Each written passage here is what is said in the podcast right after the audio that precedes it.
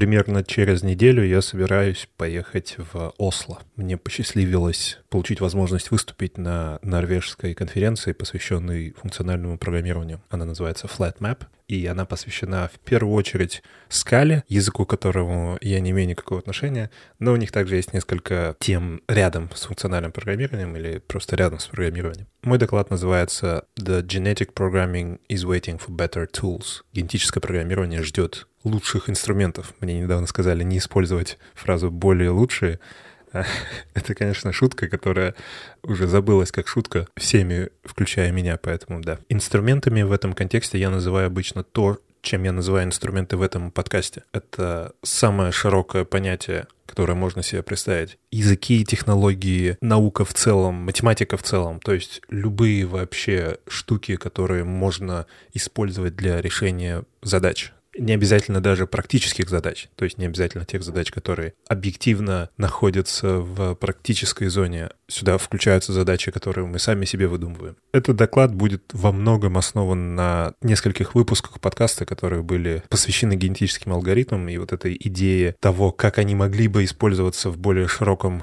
плане и что для этого нужно, и какие вообще есть интересные аспекты того, что софт может быть более биологическим, более гибким и так далее. И не только софт, но и компьютеры сами. В этом докладе я хочу с разных сторон подойти к этому контексту. Это просто, опять же, такое исторически фантазийное исследование на эту тему. И я хочу в том числе посмотреть на то, как исторически складывался контекст вокруг этой темы.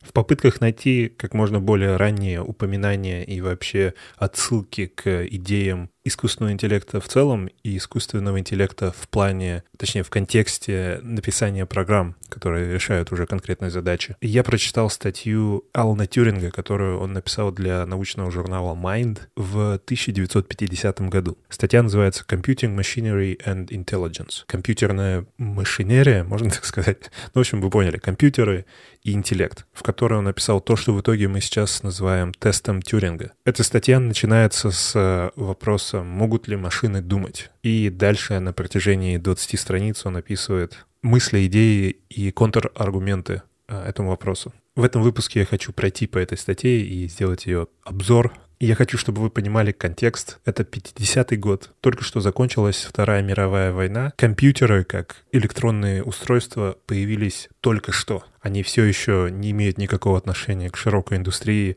и уж тем более к обычным людям но они используются в конкретных изолированных областях, они очень активно развиваются, и Алан Тюринг в это время начинает думать о последствиях всего этого. Он довольно оптимистичен в плане того, как и зачем компьютеры могут использоваться. Он представляет, что может быть через 50 лет, и он представляет это достаточно хорошо.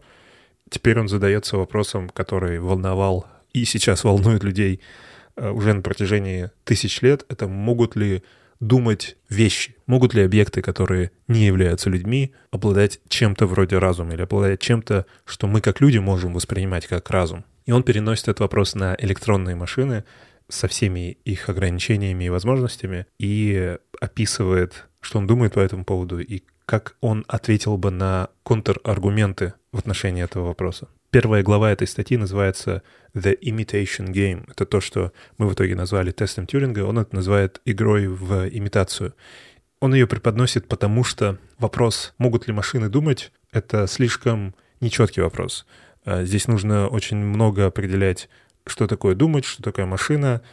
Он считает этот подход опасным, поэтому для рассуждения на эту тему он предлагает взглянуть на симуляцию, на игру, где участвуют три человека. Мужчина, женщина и судья. Судья неважно какого пола. Судья находится отдельно от мужчины и женщины, в отдельной комнате. У, них, у него нет никакого доступа к ним. Задача судьи выяснить, кто из этих людей мужчина, а кто женщина. Он их определяет только по лейблам. У него есть человек X и человек Y.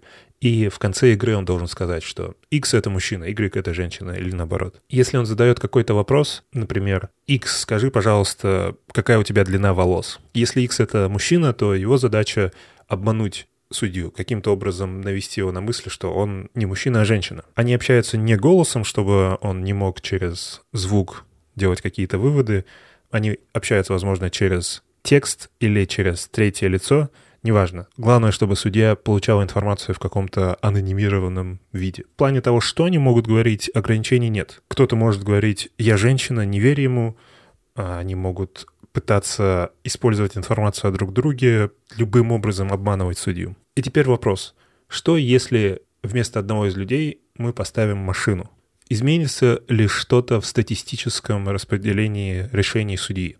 То есть будет ли судья также часто или нечасто понимать, что перед ним машина, так же, как он часто или нечасто понимал, что перед ним мужчина или женщина. Если нет большой статистической разницы, то мы будем считать, что машины обладают интеллектом или машины могут думать, потому что в этой игре они повели себя так же, как люди в отношении других людей. То есть с точки зрения других людей их поведение не отличительно от поведения настоящих людей. Далее Алан Тюринг переходит к такой преамбуле, в которой описывает, наряду с вопросом, какой ответ у этой задачи, можно также задать вопрос, имеет ли эта задача вообще какой-то смысл, стоит ли вкладывать в нее энергию. У подобной формулировки есть преимущество, потому что она достаточно четкая. Она намного четче, чем любой другой вопрос касательно разумности машин, потому что в конце мы можем просто ответить «да» или «нет». На протяжении всей статьи он приводит несколько примерных бесед, которые могут проводиться между судьей и машиной. И одна из таких бесед — это, например, судья говорит «напиши мне, пожалуйста, поэму». И ему отвечают «я не могу, ты знаешь, я никогда не смогу писать поэму». Потом он говорит «сложи 34 957 и 70 764». И через 30 секунд приходит ответ 105 621. Беседа продолжается. Судья спрашивает, ты играешь в шахматы? Ему отвечают, да. Дальше судья описывает положение фигур и один ход. После этого через 15 секунд приходит ответ с ответным ходом, который приводит к мату. Здесь Алан Тюринг поднимает несколько открытых вопросов, таких как, может быть, машина обладает разумом и обладает каким-то мышлением, но отличительным от человека? Как нам рассматривать этот вопрос вообще. Здесь также любопытно, что в, в этом примере беседы, где он показывает, как могла бы вестись беседа между судьей и машиной, где очевидно по ответам, что это машина, потому что поэмы писать она не умеет, а складывать числа она умеет. Тем не менее, она сложила числа неправильно.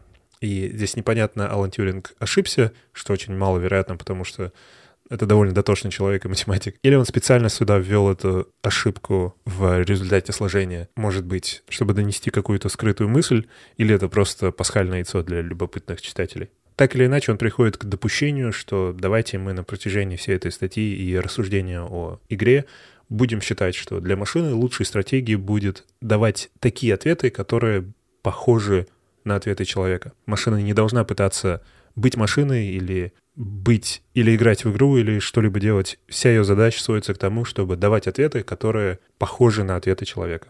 Следующий параграф посвящен тому, что такое машина. И здесь появляется интересная идея уже, опять же, в 50-м году. Для Алана Тюринга электронная машина... Для Алана Тюринга на тот момент электронная машина — это уже что-то, чем она является для нас. Это программируемый электронный дискретный аппарат для него уже существует понятие программирования, написания кода, выполнения кода, вызов сабрутины и так далее. И он понимает, что, с одной стороны, машина — это полностью прогнозируемый, программируемый аппарат, в котором есть некий создатель, который полностью понимает, как она работает, и он может делать выводы на, этой, на основе этой информации. С другой стороны, он уже представляет себе машины, которые также запрограммированы, но их работа, их операции непонятны даже создателю. Они каким-то образом дошли до уровня, когда создатель не участвовал напрямую в программировании абсолютно каждого аспекта. Возможно, эти подходы были какими-то экспериментальными. И сегодня мы видим такие вещи. Э, это те же нейронные сети, о которых, кстати, был выпуск, или те же генетические алгоритмы — которые могут в итоге прийти к коду, который выполняется на компьютере, который является той же программой, которую мог бы написать человек, но мы понятия не имеем, как именно она работает. Ее модель не была созданной человеческим мозгом. В таких аспектах программирования намного меньше актуально понятие дебагинга или отладки, потому что мы не пытаемся найти баг в коде, который мы не понимаем. В итоге мы приходим к тому, что окей, мы будем говорить только об электронных компьютерах, которые на данный момент уже существуют в 50-м году, и посмотрим на то, как они, если их использовать в самом широком плане, могут играть в эту игру. Здесь Алан Тюринг сразу говорит, что он верит, что подобный электронный аппарат может в этой игре вести себя абсолютно как человек и обманывать судью так же часто, как человек может обманывать судью. И дальше он переходит к описанию электронного компьютера. И нужно понимать, что на тот момент слово «компьютер» по умолчанию у обывателя означает человека, не машину. Человека, который занимается вычислениями. Компьютер можно дословно перевести как вычислитель. И это просто какой-то человек, который сидит и вычисляет чаще всего вычисляет что-то связанное с цифрами, но не обязательно с цифрами и числами. Он может, например, искать информацию в книжке, искать информацию в тексте, выделять какие-то слова в тексте и так далее.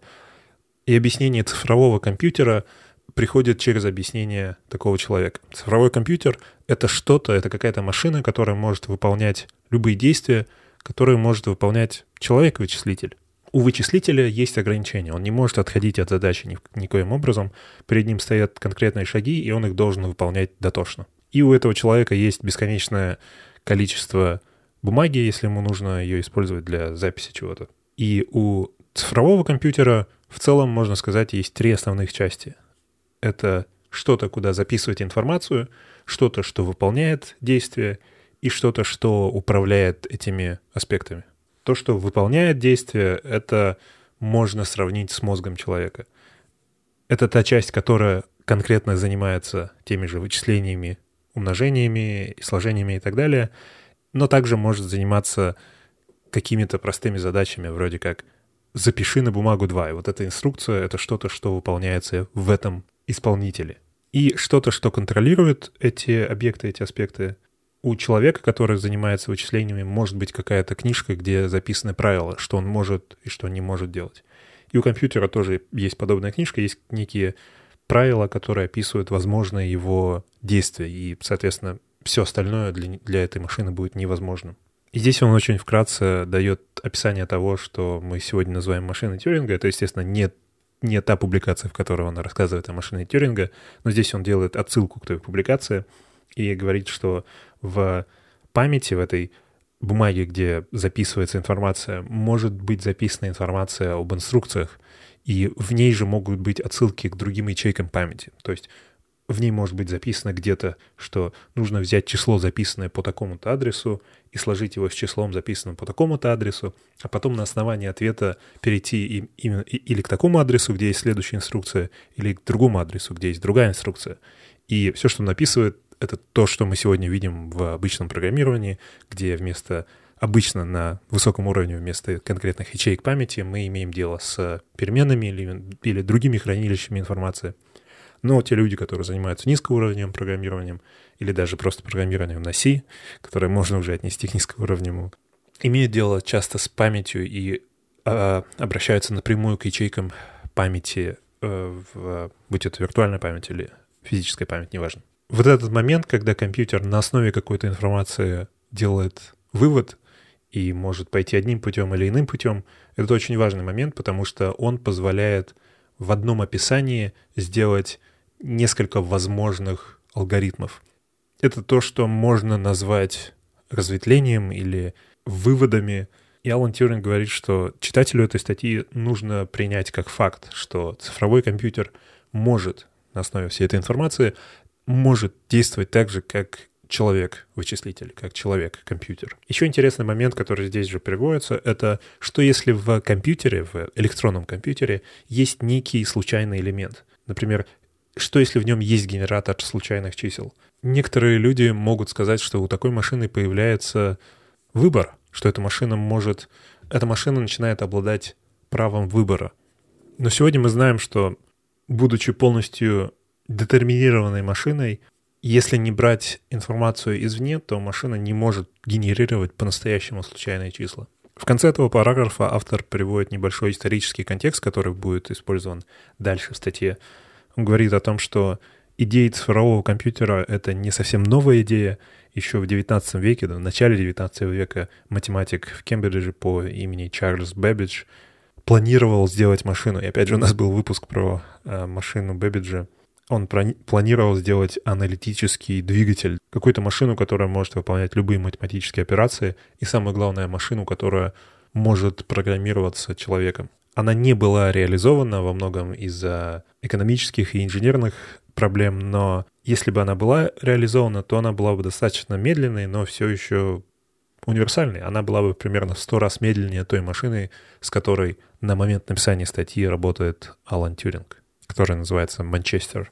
И он приводит этот пример, потому что та машина, если была, она была построена, она в итоге была построена, но через сотни с лишним лет, эта машина полностью механическая. Это не электронная машина, это не электронный компьютер. И это важно, потому что один из контраргументов, ну или просто идей, в том, что машины должны быть электронными, если мы говорим о симуляции чего-то вроде человека. Потому что люди электронные, потому что наша нервная система основана на электричестве.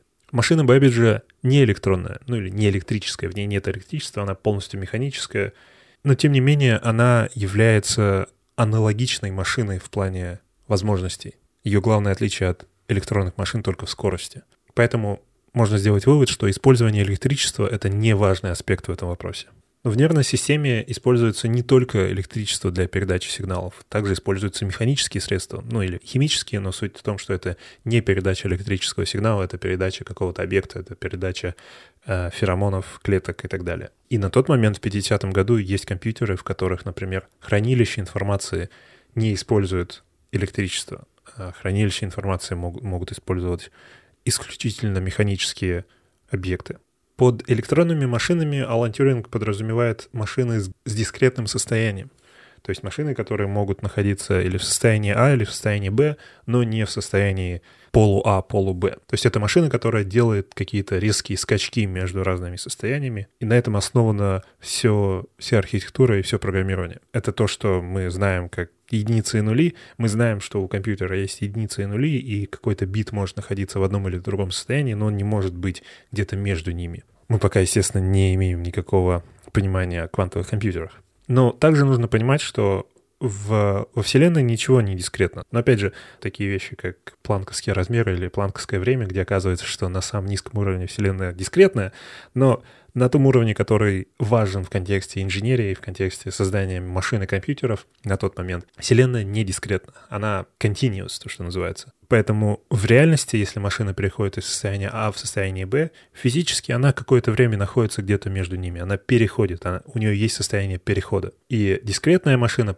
по-настоящему дискретная машина — это математическая абстракция. Это то, что мы для простоты можем использовать на бумаге, но в реальности есть переходный момент. Но важно забыть о них, потому что для практической для практического подхода они не имеют значения, мы их просто можем игнорировать. Если машина достаточно быстро это делает, достаточно четко переходит из состояния в состояние, то нам не важно, что там есть какой-то переходный момент, он не влияет на наши выводы и на наше программирование. Если рассматривать такие дискретные машины, то можно посмотреть на их программу, ну или на эту таблицу переходов из состояния в состояние, и можно сделать вывод, что если мы знаем начальное состояние, и мы знаем все сигналы, которые приходят в эту машину, то мы можем предсказать любую точку в будущем. Это вот эта детерминированная вселенная, где мы можем на основе информации сделать вывод о любой точке в будущем, потому что есть только один путь, по которому все будет развиваться. Это середина 20 века. Физика и та область физики, которая в итоге пытается ответить на вопрос детерминированности Вселенной и случайности во Вселенной, и квантовой случайности, эта область физики активно развивается, и не факт, что Алан Тюринг использует эти самые последние, последние исследования каким-то образом в этих рассуждениях. Это не так важно, он здесь не делает какие-то четкие выводы, и это не исследование, это просто рассуждение. Тем не менее, он говорит, что во Вселенной даже если она полностью детерминирована, малейшее изменение может очень сильно повлиять на исход. Какое-то изменение положения одно, одного электрона где-нибудь может через некоторое достаточно продолжительное время очень сильно изменить судьбы мира. И он говорит, что в дискретной машине это свойство не актуально, что в дискретной машине мы всегда можем с определенной долей вероятности сделать вывод о будущем состоянии на основе предыдущего состояния и сигналов. То есть да, есть изменения, да, какое-то мельчайшее изменение сигнала может повлиять на будущее, но если мы примерно можем описать себе прошлое, то мы можем себе примерно описать будущее. И несмотря на то, что мы имеем дело с этими дискретными машинами, у которых количество состояний ограничено, это количество может быть очень-очень большим. Например, та машина, Манчестер, с которой он работает в момент написания статьи, может быть в одном из 10 в степени 50 тысяч состояний. Просто безумно гигантское число. И чтобы понять примерно, о чем идет речь, он приводит пример. Компьютер использует что-то вроде бумаги для сохранения информации, то есть то, что человек мог бы использовать. Это бумага. Если представить себе такую бумагу, где человек может написать любые цифры от 0 до 9, Допустим, перед нами есть 100 листов бумаги, на каждой есть 50 строк, и в каждой строке 30 цифр. И даже на таком объеме количество возможных состояний — это 10 в степени 150 тысяч, или примерно 3 машины Манчестер. Если посмотреть на широкий класс дискретных машин, не обязательно цифровых компьютеров, а просто машин, которые могут находиться в разном состоянии. Это в том числе, например, конечные автоматы или любые другие машины, в котором есть конкретное количество состояний, есть дискретные переходы между этими состояниями, есть какие-то правила переходов между этими состояниями. Это может быть физическая машина, химическая машина, абстрактная математическая машина, механический аппарат, неважно. У цифровых компьютеров есть некая универсальность, и она заключается в том, что она может симулировать абсолютно любой дискретный аппарат подобного рода. Эта универсальность доказана с разных сторон и на разных уровнях, но в итоге мы можем заменить вопрос «могут ли машины думать?» на вопрос «можно ли себе представить цифровой компьютер, который будет себя вести как человек в игре в имитацию?» Потому что если человека можно симулировать одним или несколькими аппаратами с дискретными состояниями и с какими-то правилами переходов между этими состояниями, тот, тот цифровой компьютер может симулировать это, потому что цифровой компьютер гарантированно может симулировать любую дискретную машину. И если нам нужно симулировать какие-то разные машины, может быть, в разные моменты времени переключаться между разными вариантами дискретных машин, то цифровому компьютеру это не проблема, потому что он универсален. И один цифровой компьютер может симулировать разные дискретные машины.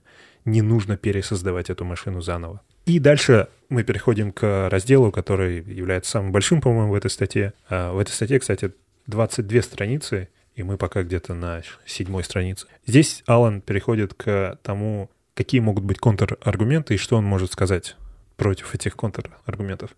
И он начинает с того, что его мнение простое, он считает, что машины могут себя хорошо вести в этой игре и могут обманывать судью. И он также считает, что через примерно 50 лет, то есть на тот момент в 2000 году, будет возможным запрограммировать компьютер, который будет обманывать судью в 70% случаев. Итак, первый контраргумент — это теологический контраргумент. Разум — это функция души. Бог дал бессмертную душу каждому человеку, поэтому только человек обладает мышлением, только человек может думать, только у него есть интеллект. У животных и машин его нет, так что животные и машины не могут думать. Алан Тюринг, естественно, не принимает эту идею ни в каком виде, и он начинает с того аргумента, что разница между одушевленным и неодушевленным предметом намного больше, чем разница между человеком и животным. И в любом теологическом или религиозном вопросе сразу возникает много вопросов, на которые можно дать разные ответы в разных культурах. Соответственно, нет никакого четкого, четкого ответа. Например, как христиане относятся к мусульманским идеям о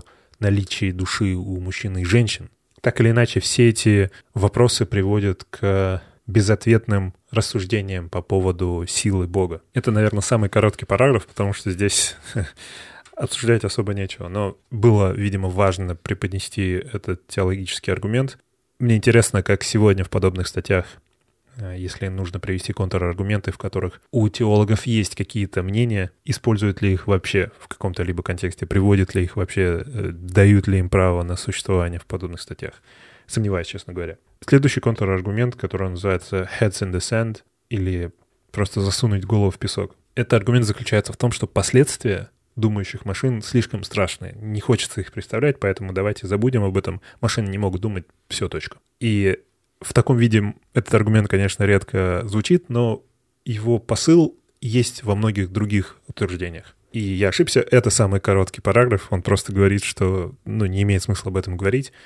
И этот аргумент не заслуживает даже контраргумента.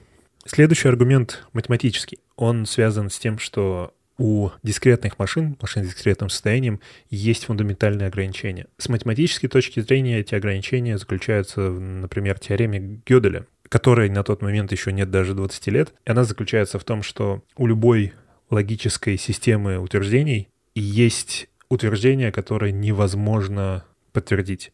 И любая логическая система неконсистентна. И если описывать дискретные машины через логические системы и логические системы через дискретные машины, то можно сделать вывод, что дискретные машины будут неконсистентны. Иными словами, в общении с такой машиной можно будет задать вопрос, на который машина или даст неправильный ответ, или не сможет дать ответ вообще. И мы знаем из теории вычислимости сегодня, что да, существует класс проблем, на которые никакая машина даже в теории не может дать ответа существует класс неразрешимых проблем, и они доказанно неразрешимы. И математик в этом контексте может сказать, что это показывает ограничение машины, и это показывает то, что у машины есть некая инвалидность в плане размышлений, есть какое-то ограничение, с которым ничего не поделаешь. Но этот аргумент не совсем валиден, потому что мы говорим не о возможностях машины, мы говорим о возможностях машины по сравнению с человеком.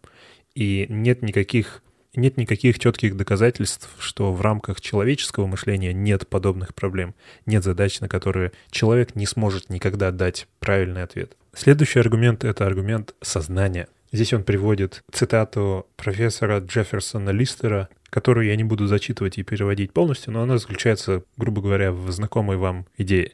Пока машина не может написать сонату и прочувствовать эмоции, и любить, она не может называться разумной эта идея, что у человека есть некое сознание, некая эмоциональная, душевная составляющая, которая недоступна машине, потому что у нее просто нет этого. Но этот аргумент не принимает во внимание игру и вообще то, как человек живет в контексте других людей. Потому что в рамках этого аргумента единственный способ понять, что думает человек, это быть этим человеком. Но мы пытаемся делать выводы о других людях, мы смотрим на человека, и мы делаем вывод внутри себя о том, является он человеком или нет, является он разумным или нет. И, соответственно, в этой игре судья будет делать вывод.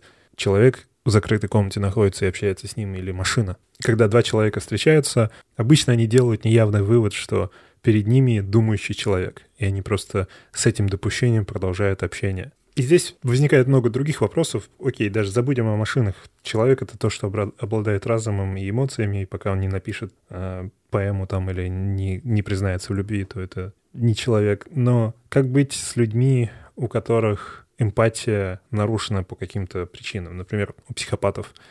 Они не могут написать о любви, они не могут чувствовать любовь, но они могут вести себя как человек, они могут обманывать других людей, они могут имитировать любые эти эмоции мы все равно считаем их людьми. Мы не говорим, что психопат — это не человек, что не обладает разумом, что не, обладает мышлением. Мы также знаем, что все эти свойства исходят из психофизиологических аспектов, и здесь слишком много нечеткости. В конце концов, человек может себя вести в какой-то ситуации, даже если он обладает всеми этими эмоциональными свойствами, он может себя в какой-то ситуации вести максимально как машина. Он может себя вести очень закрыто, скрыто, может быть, он напуган по любой другой причине. И в этой ситуации можно будет сделать вывод, что это не человек. Он заканчивает этот параграф тем, что да, он не считает, что у сознания человека нет какой-то загадки, что, что сознание полностью понятно и здесь нет никаких вопросов. Но он считает, что эти загадки не обязательно должны быть решены, чтобы рассуждать о игре в имитацию. Следующий аргумент заключается в различных других инвалидностях машин, и он часто звучит как «Окей, пусть машина умеет делать вот это, но она никогда не научится делать вот это». Вот это вот второе, что машина никогда не научится делать. Здесь есть большой выбор. Люди приводят разные штуки, такие как доброта, красота, дружба, чувство юмора, ошибки, любовь, наслаждение клубникой и мороженым, опыт, обучение на опыте, делать что-то новое, и так далее. И обычно у всех этих утверждений нет никаких доказательств, это просто что мы можем чувствовать правду, мы можем чувствовать, что я чувствую, машина не может любить, я чувствую, машина не может наслаждаться клубникой. Даже если она себя ведет так, что мы не можем отличить ее поведение от человека, который любит или наслаждается клубникой. Многие из этих свойств из этих ограничений обусловлены ограничением памяти машины. Любопытно, кстати, что на протяжении всей этой статьи Алан Тюринг говорит лишь об ограничении в памяти у машин. Когда он говорит о том, что машина может и не может что-то делать, его волнует только то, что достаточно ли у нее памяти. Потому что он знает, он работает в этом контексте универсальности машины Тюринга, где достаточно большая память означает достаточно ресурсов. Он редко поднимает вопрос скорости, хотя, конечно, он актуален, но он знает, что любую задачу, которую можно решить, на универсальной машине можно решить, нужно лишь, нужно лишь достаточное количество памяти, потому что в этой абстрактной машине, математическом аппарате, память бесконечна. Еще в 40-е годы, когда о, о компьютерах не было никакого понимания у широкой публики, такое мнение еще имело право на существование, но только на основании индукции. Человек знал, что вот всю мою жизнь 50 лет машины не могли думать, поэтому они не могут думать. Но это вывод на основе допущения, что ничего не изменяется. Но мир изменяется, появляются новые машины, появляются новые исследования и новые открытия. И здесь Алан Тюринг сравнивает это с ребенком, у которого был ожог, и после этого он боится огня. Он делает этот вывод, это изменение в своем поведении на основе индукции. Он знает, что огонь — это плохо. Но это не продуктивный подход, потому что огонь — это не обязательно плохо. И машина не обязательно не умеет думать, если они не умели думать до сегодняшнего дня они, возможно, научатся думать, если мы сделаем новую машину. И эти выводы все нельзя делать на маленьких масштабах времени и пространства. Нужно достаточное количество времени, чтобы сделать какой-то вывод в отношении этого аргумента. И здесь он приводит забавный пример, что большинство детей в Англии считает, что все говорят по-английски, и что очень глупо изучать французский, потому что на основании их опыта это так, все говорят по-английски. Дальше он переходит к интересному заключению, что в теории можно, наверное, сделать машину, которая будет наслаждаться едой. Но любая попытка сделать это — это идиотская попытка. У неумения машины наслаждаться едой есть важность только если это неумение связано с каким-то другим важным неумением. Идея, что машина не может допускать ошибки, это довольно интересная идея, потому что, ну, машину можно запрограммировать делать ошибки. Если судья делает вывод на основе того, с какой четкостью машина, ну или неизвестный объект отвечает, он может сделать вывод, что вот этот объект X иногда ошибается в вычислениях, а вот этот объект Y никогда не ошибается в вычислениях. Наверное, это машина. Но, естественно, нам ничего не мешает запрограммировать эту машину, опять же, чтобы она вела себя более как человек, чтобы она делала иногда ошибки. И, возможно, именно здесь он э, делает отсылку к той ошибке, которая была в вычислениях в примере диалога ранее. И, возможно, у вас есть опыт с машинами, которые делают ошибки, чтобы подражать человеку. Какие-нибудь чат-боты могут писать с задержкой, хотя ничто им не мешает писать моментально или допускать орфографические ошибки, что-нибудь такое. Или помните вот этот демо Гугла, где они сделали довольно страшную штуку, которая может звонить в разные места, типа ресторанов или парикмахерских, заказывать вместо вас столик вам или место так, что человек на той стороне не понимает, что перед ним машина. И один из способов такой полной симуляции — это не только хорошая симуляция голоса, но и симуляция человеческих ошибок, таких как мычание или паузы. Все смеялись в том демо, потому что этот гуловский аппарат сказал ам, а, перед тем, как задать вопрос. Это именно то, о чем здесь говорит Алан Тюринг. Машина может себя вести так, потому что мы решим, что она должна себя так вести, чтобы обманывать людей. Следующий аргумент — это то, что машина не может делать ничего нового. Здесь приводятся мемуары Леди Лавлес, женщина, которую многие считают первым программистом, потому что она написала программу, которая не была исполнена, но теоретическая, это полноценная программа для вот этой аналитической машины Babbage. В своих мемуарах она написала, что машина может делать все, что мы ей скажем делать, но она никогда не может делать ничего нового. То есть все, что машина делает, она делает только потому, что ей сказали это делать. И да, на тот момент, который машины были созданы или которые даже представлялись, не могли это делать. И это похоже на аргумент вроде «в мире нет ничего нового». По-другому можно преподнести эту идею как компьютеры не могут удивлять нас, не могут делать нам сюрпризы. И здесь нет большого рассуждения в этом контексте, и сегодня мы знаем, что, опять же, если поговорить о алгоритмах, которые каким-то образом меняют себя или развиваются так, что мы уже не знаем, как они себя ведут, они могут делать сюрпризы, они могут нас удивлять. Нейронные сети или генетические алгоритмы или другие подходы в искусственном интеллекте делают что-то, что мы не понимаем, и потом могут удивлять нас этими выводами. И даже на тот момент Алан Тюринг говорит, что очень часто машина, с которой я работаю, удивляет меня, я понятия не имею, что она должна была себя так повести. Я не думал об этом, я не планировал этого. Поэтому если считать, что что-то новое — это то, что мы не ожидали, то машина даже тогда умеет делать что-то новое. Следующий аргумент заключается в том, что нервная система — это не дискретная машина, и что в ней есть процессы, которые не являются дискретными, Соответственно, машина, которая является дискретной, не может полноценно симулировать недискретную систему. И это отдельный большой интересный вопрос, но здесь он не очень важен и сразу отметается, потому что в контексте этой игры судья на основе этой разности не может делать какие-то полезные выводы. Следующий аргумент — это наше поведение, которое очень часто является неформальным и неподвластным четким описанием и четким алгоритмом. Например, у нас есть алгоритм, что когда мы едем на машине и видим красный свет, нам нужно остановиться, а когда видим зеленый цвет, э, свет, то нам нужно ехать. И машина может это делать, это четкий алгоритм. Но что если мы видим одновременно красный и зеленый свет? И у машины нет алгоритма, она не может сделать никакого вывода на основе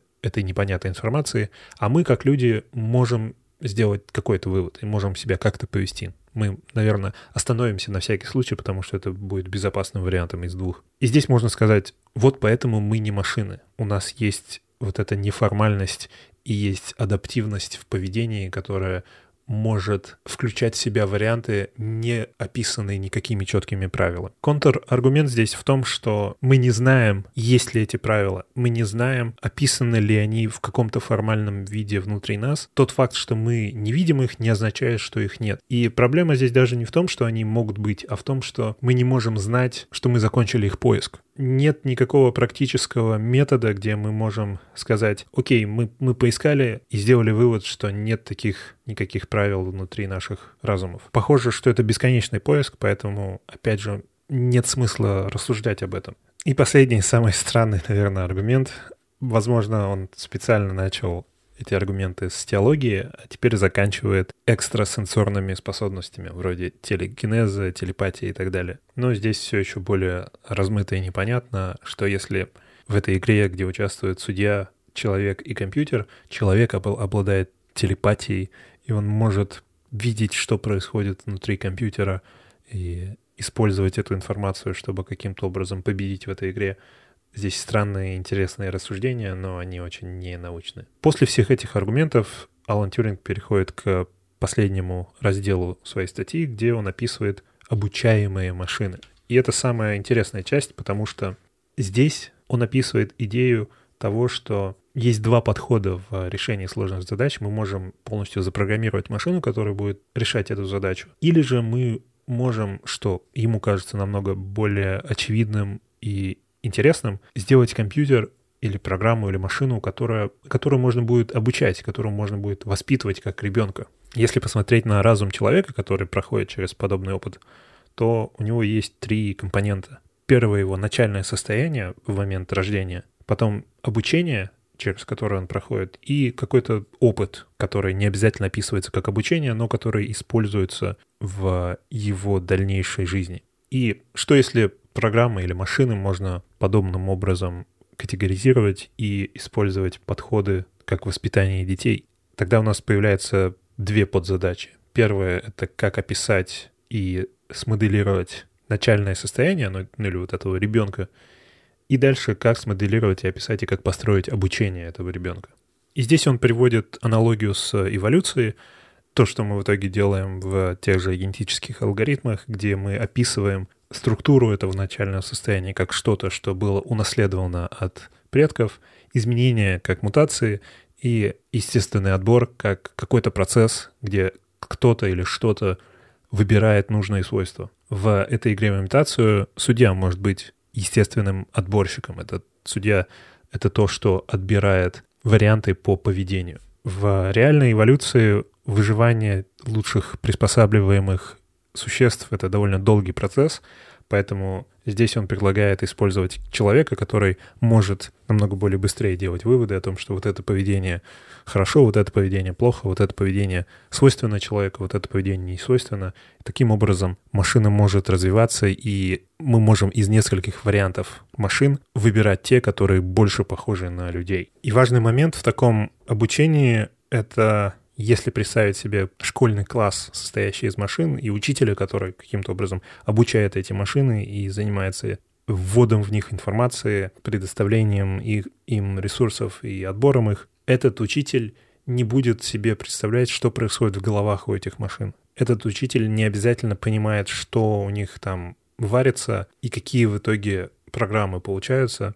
Учитель делает вывод только на основе внешнего поведения. И это опять же похоже на подходы в искусственном интеллекте, где мы можем взращивать программы на основе каких-то сигналов, но мы не понимаем, какой конкретно код там исполняется. Любопытно, как многие ученые математики информатики, которые стояли и стоят у истоков разных индустрий и у истоков разных наук и у истоков вычислимости в целом. Очень многие из них рано или поздно приходят к идее, что биологический или природный путь является самым интересным или самым масштабируемым или самым стабильным или самым очевидным или самым правильным. Мы как-нибудь в следующий раз поговорим про Алана Кея и ООП и то, что идея объектно-ориентированного программирования — это также идея, вдохновленная биологией. Те идеи, которые были в 60-х и 70-х касательно коммуникации между компьютерами, между программами, они тоже во многом спровоцированы наблюдениями за естественным миром. Может быть, не обязательно на уровне биологии, но на уровне химии или фундаментальной физики. И отдельно забавно то, что сегодня те технологии и идеи, которые мы имеем в практическом применении в широком плане, очень далеки от этих подходов, очень далеки от биологической и физической, и в целом вселенской модели бесконечного, кажется, масштабирования, стабильных структур, стабильного, стабильной коммуникации, все компьютеры и технологии сегодня основаны на сугубо придуманных человеком конструкциях, проблемах, которые исходят из этих конструкций, потому что они обладают ограничениями, которыми не обладают многие естественные системы. Наш код необучаемый, наш код невозможно изменить, кроме как прямым изменением его программы. Наши машины необучаемые, наши машины не умные, несмотря на то, что сегодня у каждого продукта есть приставка Smart. Это очень не смарт устройство. И единственный способ изменить поведение этого устройства — это программисту из закрытого числа людей, которые имеют доступ к этому коду, ввести какие-то изменения. И единственный способ коммуникации, который сегодня существует между большинством систем большинством программ и машин, это коммуникация на основе придуманного, опять же, каким-то человеком языка, а не какой-то универсальной коммуникации, которая существует в биологическом мире, или универсальной передачи сигналов, которая существует в физическом мире. И я думаю, не просто так все эти люди, очень умные люди, в итоге приходят к идее, что если Вселенная, физика, просто модель реальности и на более высоком уровне биологические модели — пришли к каким-то способам передачи информации, каким-то способом вычислений, каким-то способом решения проблем, то, возможно, эти способы пока намного лучше чего-либо, что мы можем придумать в большинстве случаев. И статья Алана Тюринга заканчивается, что только время покажет, к чему все это приведет, но понятно одно — нам предстоит решить очень много задач.